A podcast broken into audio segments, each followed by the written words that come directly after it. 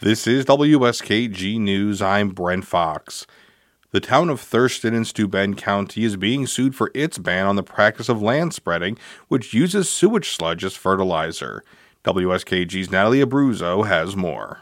Thurston banned land spreading last October due to concerns about the levels of PFAS, or forever chemicals, found in local water sources adjacent to areas where sewage sludge was spread. A new lawsuit claims the town's ban impairs business operations for all plaintiffs involved. The plaintiffs in the suit are New England Waste Services of Maine, also known as Casella, Leo Dixon and Sons, Dixon's Environmental Services, and Dixon Land Holdings. Casella bought the land spreading operation, Bonnie Hill Organics, from Leo Dixon & Sons in 2022. Casella also leases thousands of additional acres from the Dixons for land spreading.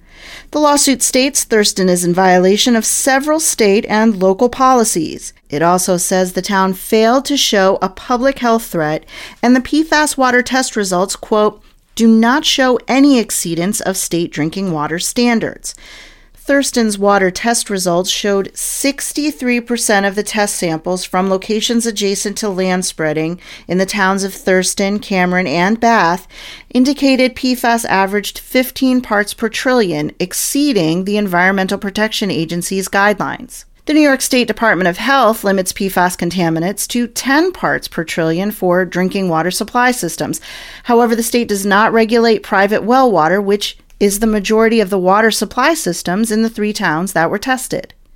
Thurston is the only town to outright ban the practice of land spreading in Steuben County. The plaintiffs want the ban invalidated. Thurston Town Supervisor Michael Volino declined to comment on the lawsuit. Rachel Treichler, an attorney who worked on the town's ban, says she expects the environmental law organization Earth Justice to defend the case. In Corning, Natalie Abruzzo, WSKG News.